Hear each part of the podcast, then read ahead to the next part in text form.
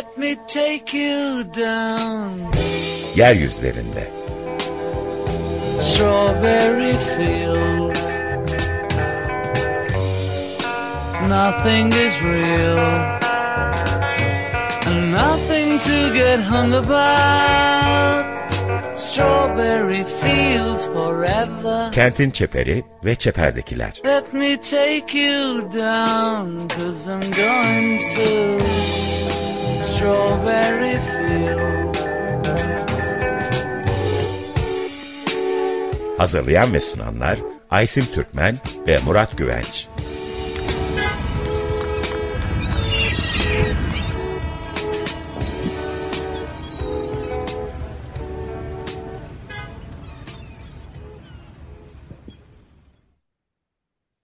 Merhaba sevgili Açık Radyo dinleyicileri. Yeryüzlerinde programımıza hoş geldiniz. Bugün e, konuğumuz Deniz Türker ile beraberiz. Hoş geldin Deniz. Hoş bulduk Ayşem. E, Deniz'i e, yaptığımız bir sürü programdan hatırlıyorsunuzdur. E, kendisi Altınbaş Üniversitesi Siyaset Bilimi ve Kamu Yönetimi öğretim üyesi. E, daha önce e, farklı farklı konularda, çok çok değişik konularda beraber program yapmıştık. Bugün e, Deniz'le bu dönemin konusu, konusu olan çeper ve çeperdekiler üzerine konuşacağız. Çeperin nasıl inşa edildiği özellikle 2000'lerin başında e, Türkiye'deki kentlerde çeperin, e, alt kentlerin nasıl inşa edildiği bunun üzerine konuşacağız. E, kendisinin doktora tezi zaten bu konu üzerine. E, şimdi e, geçen programlarda da birlikte konuştuğumuz gibi e, Türkiye'ye özgü e, bazı dinamikler var. Dünyayla çok paralel olmasına rağmen Türkiye'ye özgü çok özgün oluşma durumu var. Çeper'in. bu durumlardan bir tanesi de 2000'lerde Türkiye'deki varoş söyleminin oluşturulması, bu varoş söylemi nasıl oluştuğu, e, bu e, burada hangi aktörler vardı bu söylemin oluşmasında bugün biraz bunlara değineceğiz. E, özellikle mesela İstanbul'un e, bu lüks mahallelerinin oluşturulması e, nerelerde olmuştu? Biraz bunu hatırlamaya çalıştığımızda e, aslında e, 1960'larda 70'lerde e, sanayi kenti iken İstanbul, e, fabrikalar e, da çalışan işçilerin e, yaşam merkezleri olarak, yaşam alanları olarak oluşmuş bu gece kondu mahallelerinin ortasında aslında bu e, siteleşme başladı. Tam da bu siteleşme zamanında e, bu inşaatlar başladığında gece kondu mahallelerinde gazetelerde bu e, sitelerin, bu yeni yaşam alanlarının, yeni dünyaların e, reklamları e, sayfa sayfa yayınlanırken televizyonlarda bu e, reklamlar e, her an her gün reklamlarla karşımıza getirilirken bir anda da aynı gazetelerde bu e, gasp, kapkaç e, haberlerini e, her an duymaya başladık. İkisi aynı anda oluyor. Yani bir anda gazetelerin bir sayfasında reklamlar, üçüncü sayfa haberleri olarak da e, bu e, gece kondu mahalleleri aslında mekanlarında, bu mekanlarda olan e, suç haberleri. E, tam da o bu noktada bir yandan bu ütopik yaşamlar e, sitelerde kurulurken e, diğer diğer yanda tırnak içinde söylüyorum varoş denilen e, bir e, yeni e, dünya, bir distopya oluşturuluyordu. E, gece kondu mahalleleri artık gece kondu mahalleleri denmekten çıkıyor. E, damgalanan bir şekilde bu alanlarda var olan insanlar, yaşayan insanlar e, ve bu alanlar varoş diye nitelendirilmeye e, damgalanmaya başlıyordu. Şimdi tam e, evet e, senin tezin bu dönemi müthiş bir şekilde anlatıyor. Nasıl bu yapılıyordu? E, bize burayı anlatır mısın?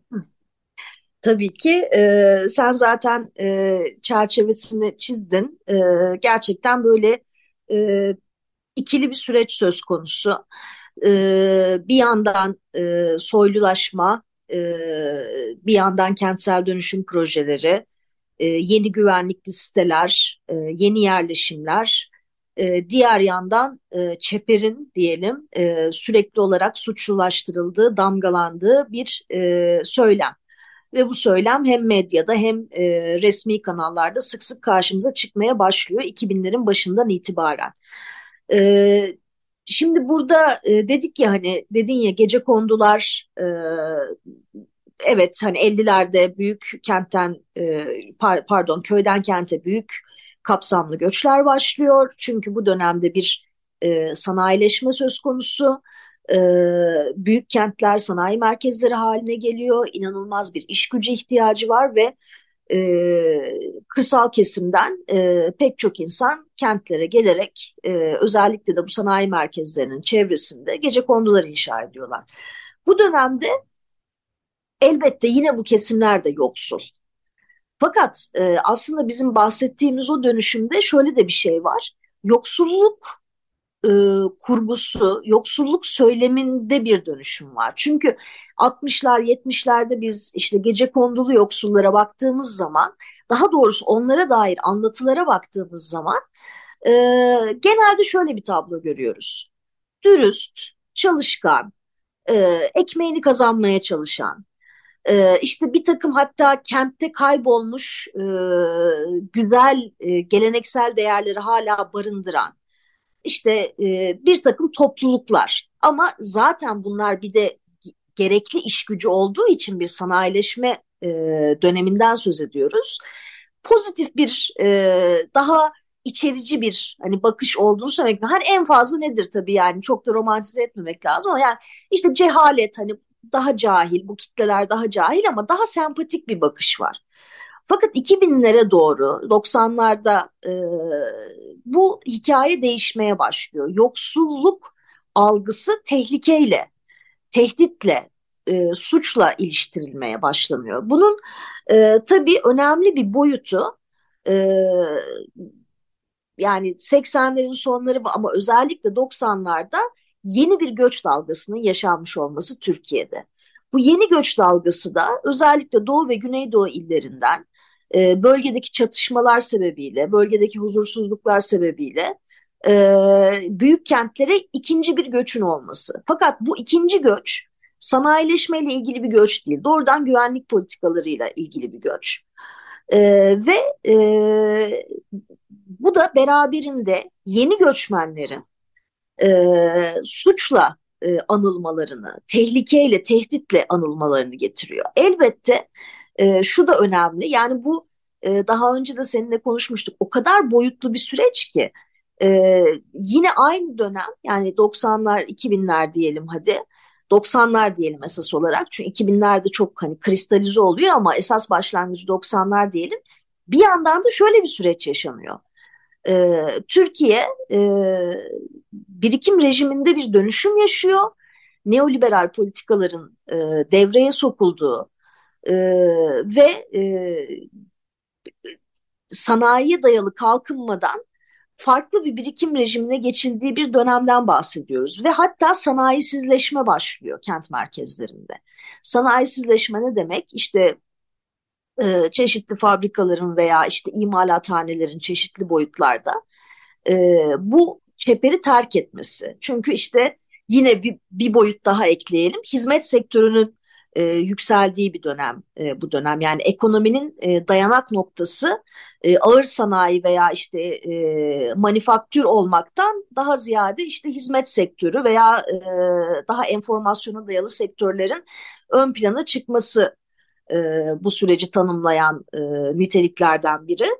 Bu dönemde e, aynı şekilde sanayisizleşmeyle birlikte boşalan kent çeperlerinde biz çöküntü mahalleleriyle karşılaşmaya başlıyoruz. E, bir zamanlar çok canlı, hareketli, kalabalık olan e, yerlerden e, bu hani ekonomik aktivite çepere doğru kaydığı için e, büyük oranda ve ekonomik aktivitenin doğası değiştiği için e, bu bölgeler çöküntü mahalleleri oluyor. Yani e, bakımsız, yıkık dökük, e, çok az e, nüfusun barındığı bölgeler haline geliyor. İşte burada da bu yaşanan ikinci göç dalgası 90'lardaki Doğu ve Güneydoğu'dan gelen göç dalgasının bu mekanlara yerleştiğini görüyoruz. Çünkü artık şöyle bir şey de söz konusu değil. Yani yeni gelen göçmenler fabrikalarda işçi oluyor. Öyle bir şey yok. Yani bu devir kapanmış durumda. Ee, ve aslında yeni gelen göçmenler bu sefer de e, yine hani hizmet sektöründe çoğunlukla çalışmaya başlıyorlar. Çünkü eski eski ekonomik yapıdan artık söz etmek pek mümkün değil. E, ya da e, enformel ekonomi dediğimiz e, kayıtsız, kayıt dışı e, yollarla e, geçimlerini sağlamaya uğraşıyorlar ve tabii ki e, bu çok daha yoksullaşmış bir e, kesim. E, kendilerinden önceki ilk göç dalgasındaki gece kondulara kıyasla. E, elbette e, yoksulluk zaman zaman e, yanında kriminal aktiviteleri de getiriyor.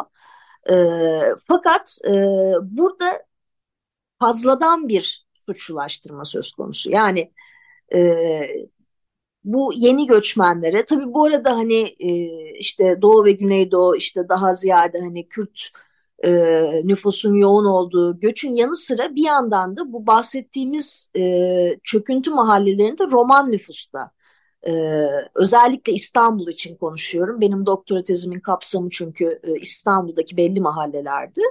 Ama e, İzmir'de falan da benzer durumlar var. Kadife Kale gibi yerlerde.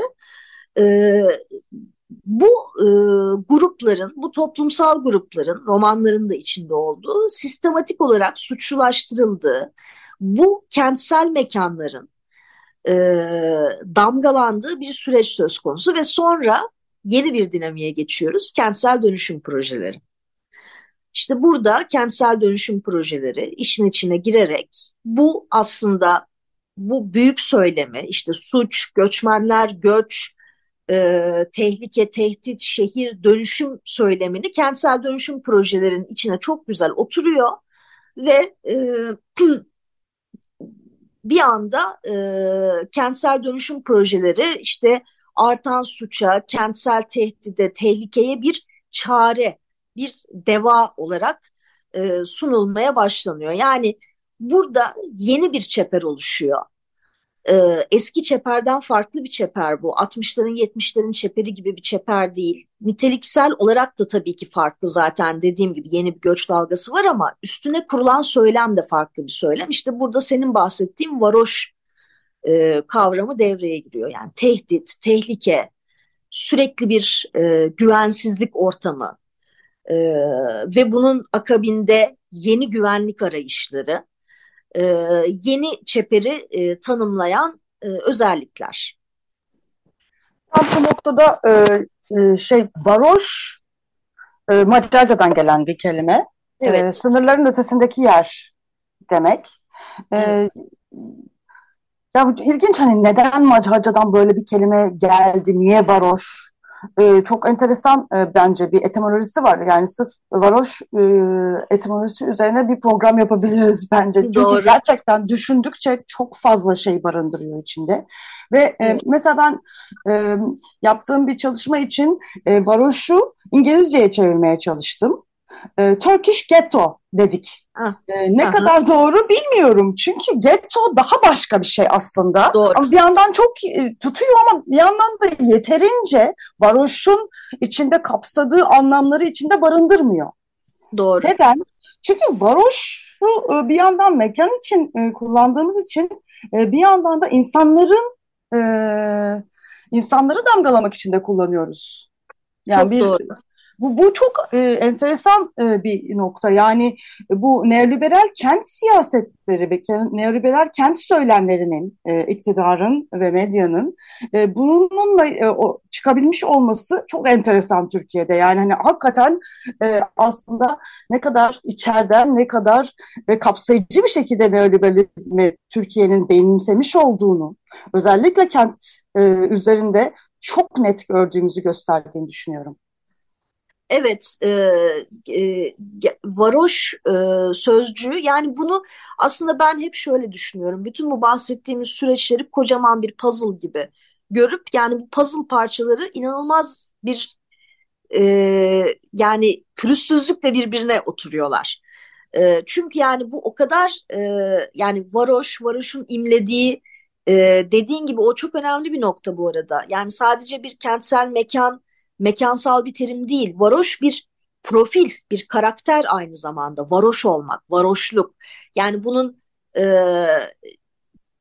işte hani bizim bahsettiğimiz tehdit, tehlike gibi e, kavramların yanı sıra işte görmemişlik, görgüsüzlük falan gibi açılımları da var. Ama tabii ki daha baskın olanı ve özellikle bu yeni neoliberal kent söyleminin çok güzel içselleştirdiği e, ve kullandığı, kendi tasarrufunu aldığı kısmı korku kısmı, tehdit kısmı varoşun. Çünkü bu sayede e, işte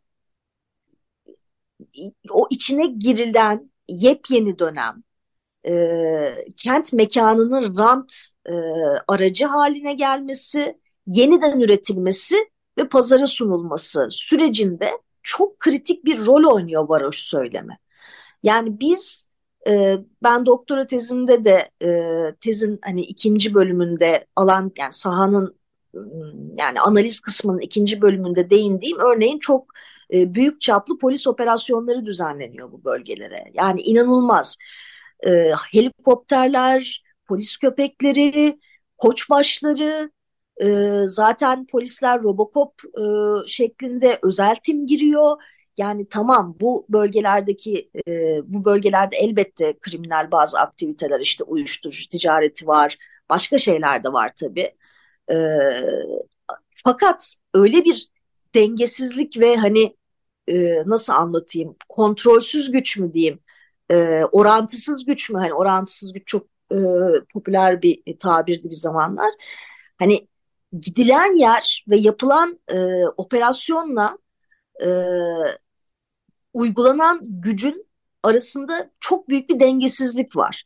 Çünkü sonuçta yani karşıdaki insanlar büyük oranda yoksul. Evet belki bir takım kriminal aktivitelere bulaşmış ama e, yani bir koç başını da gerektirmeyecek aslında e, durumlar söz konusu. Çünkü burada e, devlet öyle güzel soğuruyor ki bu e, varoş söylemini bir anda e, bu mahalleler ulusal güvenlik meselesi olarak sunulmaya başlıyor medyada ve kimi e,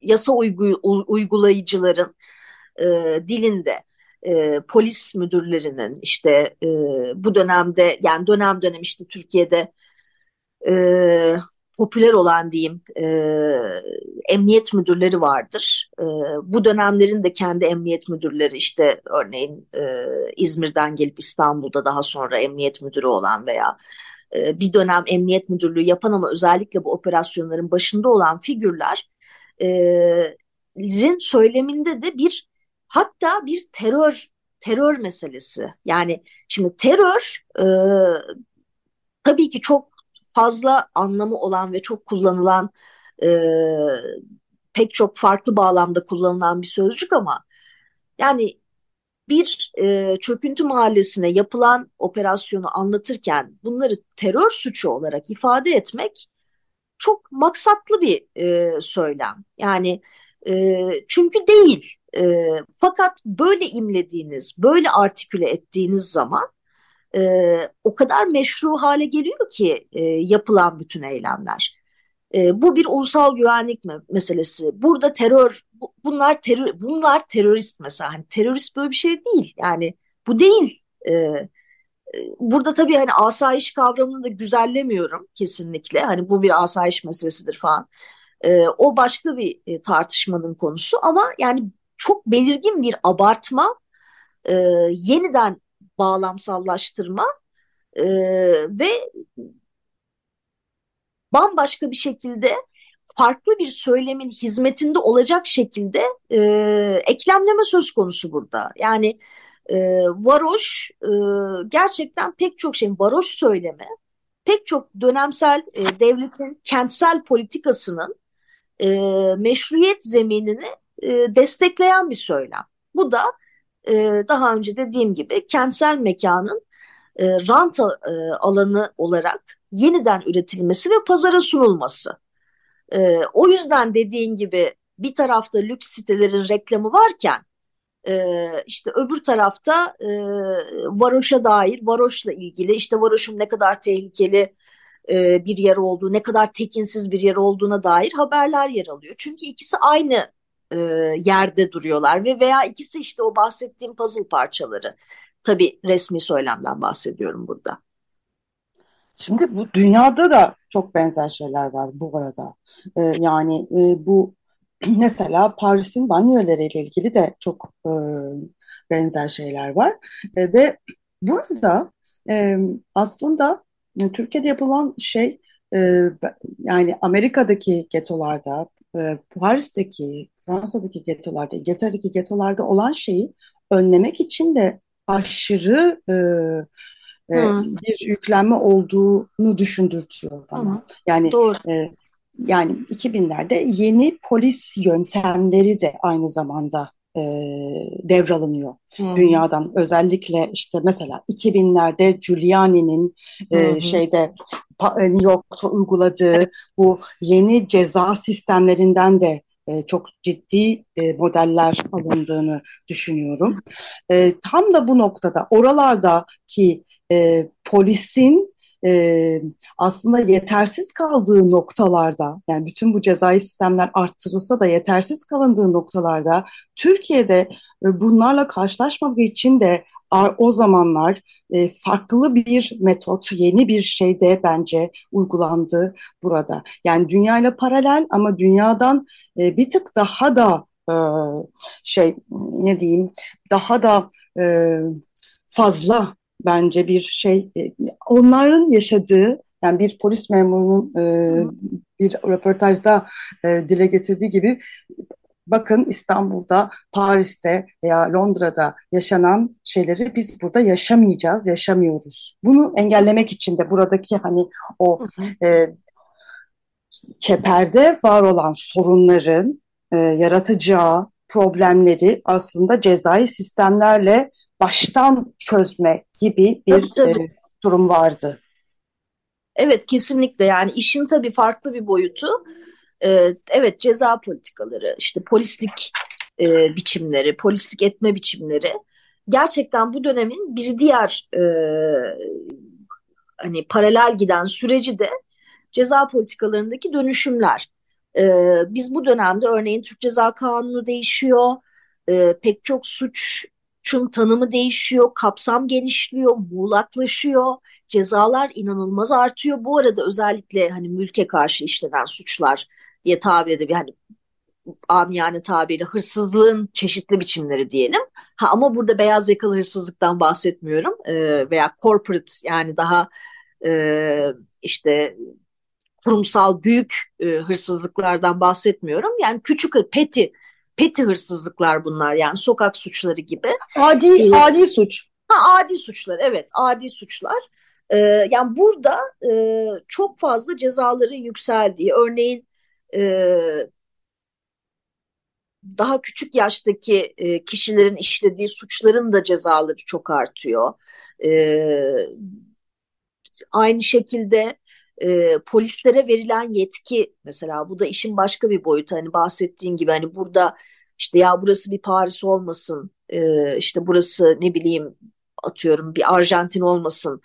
E, çünkü tabii ki böyle bir e, şey de var. Yani böyle bir ihtimal de söz konusu. Yani tabii Türkiye'nin e, çeperi aslında bu bahsettiğimiz ülkeler kadar politize değil. E, o, o kadar hani büyük bir paralellik de yok aslında. Fakat biz en başından hani tedbirimizi alalım ki e, aman karşımıza böyle bir şey çıkmasın diye. Polisin e, takdir yetkisi dediğimiz bir kavram var. E, discretion, polis discretion İngilizcesi. E, polisin takdir yetkisi e, son derece muğlaktır. E, ve aslında bize şunu söyler. Yani polis sadece bir yasa uygulayıcı değil, pek çok e, anda yasa yapıcı da haline geliyor. Çünkü polisin takdir yetkisine bırakılıyor. Orada işte polis e, neyi doğru görürse yapma şeyine sahip. Tabii bu e, polisin etki alanını o kadar genişleten bir durum ki ve e, cezasızlığı da beraberinde getiriyor. Çünkü takdir yetkisini kullanmıştır deyip kes, kestirip atılabiliyor. 2000'li yıllar aynı zamanda polis yazısında, polis vazife ve selayetleri kanununda yanı sıra işte e, terör yasasında, terörle mücadele yasasında ve pek çok yasada polisin yetkilerinin de biz arttırıldığını görüyoruz. Özellikle dediğim gibi e, bu tip e, suçlarda örneğin polisin zor kullanmayı yetkisi. E, bu, inanılmaz bir muğlaklaştırma var. Ve bu tabii e, özellikle de hani kentin özür dilerim çeperinde e, yaşayan insanlar düşünüldüğünde e, e, çok da tabii hmm, dezavantajlı gruplar olduğu için bu gruplar öyle çok hani haklarını da hani arayabilen arayabilecek kanallara da e, erişimleri kısıtlı olan gruplar olduğundan e, polis inanılmaz bir el serbestliğiyle e, istediği gibi hareket edip e, istediği şeyleri yapabiliyor. Hatta e, bu dönemde İstanbul'da, önce İzmir'de, sonra İstanbul'da e, bir bonus sistemi getiriliyor polise. İşte yakaladığınız e, işte kapkaççı başına veya işte e, yan kesici veya işte gaspçı artık neyse e, puan alıyorlar polisler. Ve e, bunun için mesela şu öğütleniyor. E, şehirdeki sıcak noktalarda devreye gezin. Yani sıcak nokta dediğimizde suça e, suçun ortaya çıkması ihtimalinin yüksek olduğu bölgeler. E, yani bu tabii ki yani bunu görmek için hani çok da e, derin analizler yapmaya gerek yok. Yani bu doğrudan önceden damgalanmış olan bölgelerdeki polislik faaliyetinin e, otomatikman arttığını e, ve artacağını e, gösteren bir şey. Yani çünkü bonus alan polis ücret artışı alıyor, terfi alıyor vesaire vesaire. Yani gidin orada bekleyin. E, veya sonuçta bu sizin takdir yetkiniz. Şüpheli gördüğünüz birini gözaltına alabilirsiniz. Şüpheli davranışları var, gözaltına aldım. Şüpheli davranışları var, tutukladım vesaire. Yani e, bunlar yani böyle çok ilginç bir şekilde dediğim gibi birbirine e, oturan birbirini tamamlayan süreçler. Yani varoş... Tam da bu noktada e, bir şey söyleyeceğim. E, sanırım senin tezinden okuduğum bir şeydi zaten. Burada medyanın inanılmaz bir rolü oluyor. Tam da bu bahsettiğin evet. E, yani nereler sıcak nokta gibi böyle sanki şey yapılıyor yani hani böyle Tabii. bir e, e, suç dizisinde gördüğümüz o hani var ya o panolara asılıyor sanki hani şuralar şuralar gibi. Evet evet. Şöyle manşetler. Ümraniye patladı. Pendik evet. patlayabilir gibi Aha. manşetler. Tabii, yani tabii, hani tabii. gerçekten ikisi beraber kol kola el ele e, büyük bir kolluk gücü oluşturuyorlar. Aynen, aynen öyle. Ee, evet yani bu zaten o dönemde şey vardı hatırlarsın sen de sosyal patlama e, söylemi vardı böyle bir işte sosyal patlama olacak, patlı işte varoş patlayacak. Böyle bir sürekli pompalanan bir korku.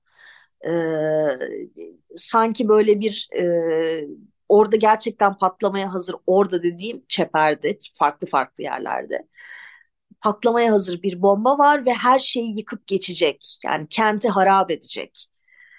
Ee, yani e, bu bu patlama meselesi e, şimdi mesela günümüzde hani o kadar e, artık hani daha farklı e, şekillerde görüyoruz bu söylemi. Çünkü aslında geçtiğimiz özellikle 20 yıl 20 küsur yıl içerisinde bu bahsettiğimiz mekanlar, e, kent mekanları, işte çöküntü mahalleleri o kadar insansızlaştırıldı ki ve bunların çoğunda gerçekten kentsel dönüşüm projeleriyle veya kimi zaman soylulaşmayla e, kentin karakteri değişti. Aynı zamanda elbette göçmenlerin karakteri de değişti. Çünkü şimdi en azından bir yaklaşık 10 yıldır e, başka bir göç e, hikayesi yaşıyor büyük şehirler. İşte e, iç savaştan kaçan Suriyeliler, Afganlar, e, kimi zaman Pakistanlılar. Yani şimdi şimdi yeni bir e, yani işin içine başka unsurların da girdiği bir e, durum söz konusu ama e, yani benim gözlemlediğim kadarıyla 90'lar ve 2000'lerdeki o e, Seper'in karakteri şu anda dönüşmüş vaziyette. Dolayısıyla iktidar söyleminde bulduğu yer de dönüşmüş vaziyette. Kesinlikle sana katılıyorum. Ee, çünkü e, yani bu söylem aslında inşaatların çok yoğun olarak devam ettiği sürece oldu. Ne Evet, zaman bu inşaatlar bitti ve evet. bu mahalleler mesela benim çalıştığım Çekmeköy, işte Göktürk bu mahalleler artık lüks e, konutların, sitelerin olduğu mahalleler haline geldi. Bu varoş söylemi de e, aynı Tabii. şekilde ortada e, bildiğimiz şekilde devam etmedi. E, yani eminim bir şeyler devam ediyor üçüncü sayfa Hı. haberlerinde ama, ama aynı yoğunlukta o başlı senin demin bahsettiğin gibi bir patlayacak bomba gibi olan mahalleler bir anda hepimizin yaşamayı tercih edeceği ütopyalara dönüştü. Evet, e, o dönemde mesela e, ben çalışmam sırasında çok fazla haber ve köşe yazısı okudum. E, yani bir sürekli işte fikir önderlerinin, e, işte habercilerin, gazetecilerin, e, köşe yazarlarının e, da bu söylemi inanılmaz bir şekilde içselleştirip sürekli pompaladığı e, haberler, e, yazılar okudum çok fazla. İşte patlamak üzere çok büyük tehlike var, sosyal patlama olacak, işte güvende değiliz, hiçbirimiz güvende değiliz, sokaklar tehlike dolu. Ee, işte polis ne yapıyor? İşte devlet nerede? Yani sürekli bir şey hani göreve çağırma. Daha çok tedbir alın, daha çok önlem alın. Çünkü burada inanılmaz bir tehlike var. Ha bu arada bir de şuna da bakmak lazım. Ne oldu? Yani ne oldu 2000'lerde? Hangi patlama? Ne patlaması? Yani hiçbir şey olmadı.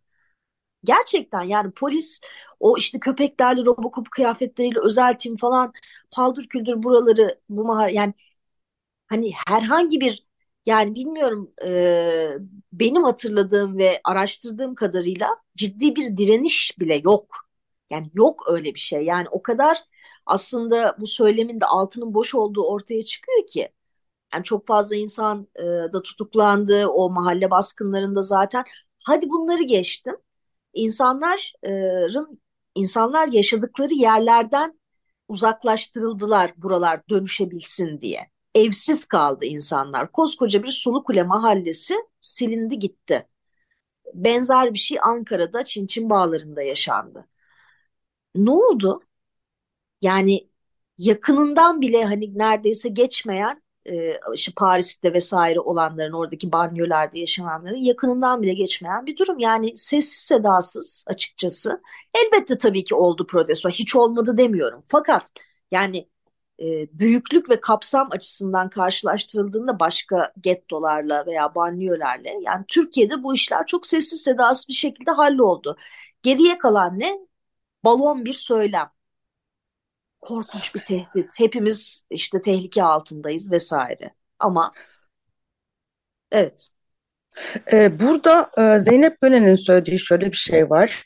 Ee, burada esasında bütün bu e, medyadaki söylem suç olgusunun temelinde yatan güç ilişkilerini ve yapısal eş- eşitsizlikleri gizleyip suçu sosyalliğinden arındırıyor ve doğallaştırıyor. Ee, Kesinlikle. Çok ciddi bir e, ideolojik işlev görüyor bu noktada. Yani biz neoliberalizmin e, yarattığı o işsizliği, e, hepimizdeki e, yaşam kaygısını, bütün bunları görmeyi e, bir yana bırakıp e, bir yeraltı, bir e, her an tehdit, e, hayatlarımızı böyle e, patlatacak bombalar olarak Hı hı. düşünüp bunun için güvenlik e, talep etmeye başlıyoruz ve güvenlik sektörü de böylelikle aslında Tabii. patlıyor. Bu çünkü bir sürü yani koldan inanılmaz bir sektörleşme de yaratıyor yani aynı Tabii zamanda. tabii tabii tabii tabii bu dönem bir de aynen dediğin gibi özel güvenlik meselesi de çok önemli. Yani e, özel güvenlik sektörünün de aynen patladığı, patlama yaşadığı gerçekten yani özellikle işte, işte emekli olan polis ve askerlerin bol miktarda e, bu sektöre geçtiğini görüyoruz. Yani görmediğimiz şeyleri görmeye başlıyoruz. Yani her yerde özel güvenlik, her yerde. Hele ki bu yeni sitelerin bazılarında. Ee, yani öyle siteler vardı ki İstanbul'da. Ee, işte zaten e, hani yüksek güvenlikli ve kapalı siteler bunlar. Ama aynı zamanda örneğin sitenin dış duvarlarının etrafına e, neredeyse yani yanlış hatırlamadığımı düşünüyorum. Hendekler kazıldığı hani etrafında böyle bir hani bir e, çevre düzenlemesi e, çerçevesinde bir işte su e, havuzumsu fakat aynı zamanda bize neredeyse ortaçağ kalelerini anımsatan öyle bir korku. Yani öyle derin bir korku. Ve benim mesela çok ilgimi çeken e, ve böyle kafamı meşgul eden meselelerden biri bu e, özellikle işte bu yoksul mahallelerinin hemen dibinde veya ortasında yapılan sitelerdeki insanlar zaten çok büyük bir hani korku içinde yaşıyorlar işte o Göktürk'te falan. Ee, benim ilgimi çeken mesele şu ya bu insanların e, sitelerinin bahçıvanları var, özel güvenlikleri var, temizlikçileri var, bebek bakıcıları var ve bu insanlar hemen o dışarıdaki mahalleden geliyorlar büyük oranda. Yani aldıkları e, hizmet de e, aslında o büyük korku nesnesi olan e, coğrafyadan geliyor yine aynı mekandan geliyor. Yani bu bile tek başına aslında bu söylemlerin ne kadar maksatlı ve altının e, büyük oranda boş olduğunu gösteren bir şey. Zaten hani çok korkuyorsun, korku içerisindesin. 4 saat işte kamerayla her yerin gözetleniyor vesaire. Suçlulaştırıyorsun insanları, sürekli damgalıyorsun. Ama ertesi gün e, kapını açıyorsun ve e, evine temizlik yapmaya gelmiş veya çocuğuna bakmaya gelmiş insanlar aynı mahallelerden geliyorlar yine. Böyle de tuhaf bir e, durum söz konusu. Öyle e, hararetli anlatıyorsun, öyle güzel çiziyorsun ki kafamızda e, resmi e, müzik arası vermeyi unuttum. Aa, evet, evet. E, bir nefes alalım istersen ve kısacık tamam. e, bir ara verelim. Manic Street Preachers'dan dinliyoruz. PCP. Manic Street Preachers'dan dinledik. PCP. Deniz Türker'le olan programımız devam ediyor. E, kentlerin çeperinde 2000'lerden itibaren neler oldu, nasıl dönüşümler yaşandı, bu dönüşümlerde hangi aktörler roller oynadı bunları konuşuyoruz. E, varoş e, söylemi nasıl oluştu buna bakıyoruz. E, şimdi e, Deniz ben kısacık e, yıllardır üzerinde çalıştığım, Çekmeköy'de e, çalıştığım e, bir olayı anlatmak istiyorum. E, 2006'da e, 18 yaşında bir genç, e, yani bir iki ay önce reşit olmuş bir genç e, arkadaşlarıyla bir kavgaya karışıyor. E, ve arkadaşları e, orada e, o kavgada e, bir telefonu alıp e, gidip satıyorlar. Ondan sonra e, o arkadaşları genç olduğu için hepsi beraber tutuklandıklarında e, bu 18 yaşındaki genç e, gasp suçundan 36 seneye mahkum ediliyor e, ve e, ondan sonra 5,5 sene yani 23 buçuk yaşına kadar hapishanede kalıyor.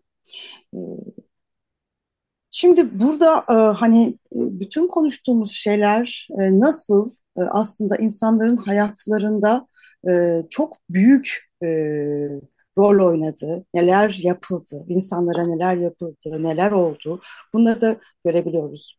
E, kendi ayaklarının üzerine durması için yıllar geçti. Yani şimdi gayet iyi durumda e, çalışıyor ve e, hani hayatını da e, idame ettirebiliyor. Ama e, gerçekten yıllarca o hapiste geçirilen genç yıllarını e, telafi etmek için de uğraştı. Yani şimdi de belki olması gerekenden çok daha fazla bir şekilde uğraşıp e, o yılları telafi etmeye çalışıyor. E, yani burada gördüğümüz şey gerçekten e, bir jenerasyon gençten bahsediyoruz. Yani e, 2000'li yıllarda ben 2000 e, yılların başında New York'ta yaşarken e, zenci arkadaşlarım vardı e, e Amerikalı ve e, bana şey demişlerdi bazı mahallelerde Aysim e, yani herhangi bir ev göremezsin ki e, her aileden en az bir ya da iki genç adam tutuklu. Ve bu mahallelerde de biraz böyle bir durum var. Yani inanılmaz bir e, güçle aslında bu mahalleler e, bambaşka bir şeye dönüştürülmüş durumda. Burada etkili olan bir şey e, belki biraz bahsettik ama e, hani bir nokta daha var kanunlar. E, yani yöntemlerden bahsettik, medyadan bahsettik ama bir de önemli olan burada yasama e, var. Neoliberal düzenin bir de bu ayağı var. Evet, yani e, yasalar e, ilgin yani çok ilginç bir e, dönemden bahsediyoruz gerçekten. E, işte 2006 yılı dedin, e, bahsettiğin e, gencin işte mahkum olduğu ve hapis yattığı dönem 2006 yılı o kadar kritik bir yıl ki kentsel dönüşüm yasasının ve kamulaştırma e, meselesinin yasalaştığı, e, kentsel dönüşüm yasasının çıktığı, e, yani direnildiğinde hani kentsel dönüşüme direnen, e, işte direniyorsa e, oturanlar e, devletin, belediyelerin kamulaştırma hakkının hakkının verildiği e, yasa kamulaştırma yasası ve kentsel dönüşüm yasası. Bu yüzden aslında çok çok tartışıldı o dönemde bu yasa ama geçti ve uygulandı. Ama aynı zamanda Türk Ceza Kanunu'nda değiştiği daha önce bahsettiğim gibi örneğin kapkaç suçunun terör suçu kapsamına alınması ki bu hani aslında bize şunu da gösteriyor. Hukuk, yasa falan dediğimiz zaman bize böyle çok dokunulmaz ve kutsal gelir ya. Yani her şeyin üstündedir ve mutlaka doğrudur. Son derece ideolojiktir ve biz bunu e, defalarca kez gördük ama bu 2006 dönemi veya işte bahsettiğimiz o e, kent mekanının e, dönüşmeye başlayıp işte aynı zamanda e, ceza politikası ve polistik stratejilerinin de dönüştüğü dönemde biz aslında hukukun da ne kadar ideolojik olduğunu, ne kadar e, önemli bir manipülasyon aracı olduğunu da görüyoruz. E, ve şey, e, burada e, önemli olan mesele dediğim gibi e, yani senin bahsettiğin gibi yasa meselesi. E, 2006 çok kritik bir dönem. İşte ceza politikasından bahsettim zaten. Aynı zamanda polislikle ilgili de e, terörle mücadele yasasında da çok fazla değişiklik yapıldı. Yani gasp suçundan 36 yıla mahkum olmak o kadar tipik bir örnek ki. Yani hani burada hani hangi suç daha masumdur e, gibi bir tartışmaya elbette girmenin bir anlamı yok. Fakat yani burada ciddi bir orantısızlık var. Yani sadece bir cep telefonu alıp satan e, bir daha 18 yaşına yeni girmiş bir gence 36 yıl bunu böyle bir suç için 36 yıl hapis verilmesi ki yani her gün gazetelerde okuyoruz. Kimler kimler hangi suçlardan serbest kalıyorlar. E, e şimdi böyle bir durum olunca da insan ister istemez yani burada başka bir hikaye dönüyor demek ki diye düşünüyor. Yani burada çünkü bir tuhaflık var. Yani yasal çerçeve e, baştan yazılıyor. Tam da ne zaman baştan yazılıyor? İşte e, yeni bir rant alanı e, sermaye kendine yeni bir e, yeniden üretim alanının bulduğu noktada baştan yazılıyor. Hukuk baştan yazılıyor e, uygulamalar, polisin takdir yetkisi her şey yeniden tanımlanıyor. Çok e, inanılmaz e, ilginç bir dönem. Tesadüf demeyeceğim tabii ki çünkü tesadüf değil. Sadece kimi zaman böyle toplumsal e, olayları analiz ederken e, bu kadar bariz bir örnekle karşılaşmak insanı gerçekten şaşırtıyor. Aynen. E, ben de benim de benim de demin bahsettiğim hikaye 2006'da tutuklanıyor bahsettiğim evet. arkadaş. Yani işte. ben zaten çok ilginç bir şekilde yani bu 2006'da neler oluyor dediğimde senin tezinle karşılaştım. Ve gerçekten yani yıllarca radyo programı yapmış, yıllarca bu işin üzerinde çalışmış bir insan olarak 2006 yılında bütün hepsinin toplanmış evet. olmasını e, büyük bir şaşkınlıkla karşıladım. Evet, e, yani hani öyle bir şey ki böyle bir e, hani topyekün e, bir nasıl anlatayım öyle büyük bir proje ki bu. Yani bu e, işin içinde işte ceza politikası var, işin içinde e, kent yasaları var, imar afları var, e, imar yasasındaki değişiklikler var. Yani böyle bir hani bir anda bir hamle yani o dönemleri hatırlarız hepimiz. Gerçekten başka yani haberlerde falan başka bir şey görmüyorduk biz. Kentsel dönüşüm aşağı, kentsel dönüşüm yukarı. O zaman işte TOKİ Başkanı, sonra işte İmar e, Bakanı e, en popüler politik figürlerden biri. Çünkü sürekli televizyonda ve gazetelerdeydi. Yani e, bir yıl içeri, ya tabii ki sadece bir yıl değil hani bu birazcık yayılıyordu ama 2006'da ortaklaşıyor yani kesişiyor bütün küme.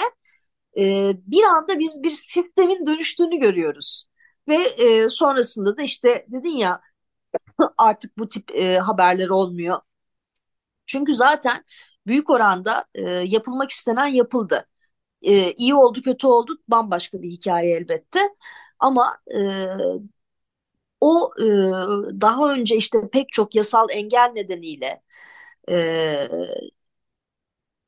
dokunulamayan e, araziler, bölgeler, mekanlar e, çok e, pürüzsüz olarak e, pazara e, meta olarak sunulabildi bütün bu e, yasal değişiklikler sayesinde. Burada e, evet uzun uzadıya bahsettik medyadan ama medyanın görmediğimiz bir başka alanı daha var gene bu dönemlerde çok aktif olan e, medya şirketleri aynı zamanda inşaat şirketleri. Yani bu bahsettiğin inşaatları yapanlar bu haberleri yapanlarla aynı aktörler. E, Tabii. burası çok çok önemli ve e, demin bahsettiğin bütün bu hamlenin e, olduğu bu rant alanı haline getiren yerlerde bugün e, aslında konuştuğumuz çeper. Yani e, özellikle kentlerin çeperlerinde bu hamleler olduğu için yani kentin içinde bu hamleler oluyor. Evet e, demin bahsetmiştim mesela Sulukule'de oluyor, Tarlabaşı'nda oluyor, e. Gazi Osman Paşa'da da oluyor. Ama bir şekilde aslında e, bu aktörlerin e, gücü buralara çok da fazla yetmiyor. Yani evet Sulukule kalmıyor e, ama burada bir yandan da dünya kamuoyunda büyük e, yankı uyandırıyor. Burada aslında çok büyük bir başarısızlıktan da bahsetmek gerekiyor. Tabii, yani tabii. Sulukule çok büyük bakılıyor ki çok fazla dikkat çekiyor, çok fazla tepki topluyor, çok fazla e, muhalefet oluşturuyor. E, Dolayısıyla buradan e, aslında geri basılıyor ve esas bütün operasyon çepere yoğunlaştırılıyor. Evet tabii Çeper çünkü tabii ki Sulukule gibi e, mekanlar hatta Tarlabaşı da kısmen belki e, yani tarihsel olarak da e, hani büyük değerler barındıran yerler olduğu için çok e, eski bir tarihçeleri var. Oranın kendine göre bir kültürü var veya İstanbul'un dokusunu tanımlayan şeyler var. Ama çok daha e, gerçekten hani gerçek anlamda çeperde kalmış bölgelerde olan şeyler dediğin gibi öyle çok da e, çok daha sorunsuz diyeyim hani iktidar tarafından e, dönüştürülebiliyor. Çünkü e, yani bir Sulu Kule gibi e, pek çok farklı kesimin tepkisini çekecek bölgeler değil ki hatta kimi zaman bazıları haber bile olmuyor veya çok küçük haberler olarak medyada yer alıyorlar. E, bu bütün bu durumu e, fark eden e, Çekmeköy'lü bir başka arkadaşım bana şey demişti. E, ben Sulukule ile ilgili film yap yapıyorum onu biliyordu ve şey dedi yani e, Aysin dedi yani Sulukule'de e, bütün bunlar oluyor ama burada da aynı şey oluyor. Herkes Sulukule'den Ya. bahsetti. E, biz Evet. biz ne olduk? Niye kimse hiç kimse burayla ilgili hiçbir şey yapmadı? Hiçbir şey farklı değil dedi. Yani burada da çok fazla e, haksızlık oldu. Burada da e, yani insanlar haklarını kaybettiler. E, yani bu, bu, bu çok enteresan. E, tabii yani bütün bu kanunlar falan o 2006'da değişirken e, yani ilk e, yapılan e, hamlelerde de e, gücün, e, iktidarın da bir şey vardı. Yani beceriksizliği vardı. Sonra çeperde bunlarla ilgili daha ince taktikler, daha ince e, güç oyunları da oynandı. O yüzden hani e, yani burada mesela e, Çekmeköy'ü bu an bugün gitseniz e, yani bir 10 sene önceki halinden 15 sene önceki halinden e, eser yok. Yani hiçbir bina yok neredeyse. Hatta ben e, orada bir Gecekondu mahallesinde çekmek istemiştim filmi ve e, mahalle kalmamıştı. Tamamen dönüşmüş e, vaziyetteydi. Hı. Tabii bu e, dönüşümleri yaparken iktidar da tabii ki deneyimler kazanıp farklı farklı taktikler geliştirdi. E, şu anda e, Çekmeköy e, enteresan bir görünüm sunuyor. Bir anda mahalleler, dönüşmüş mahalleler, diğer yanda da kapalı siteler. Evet.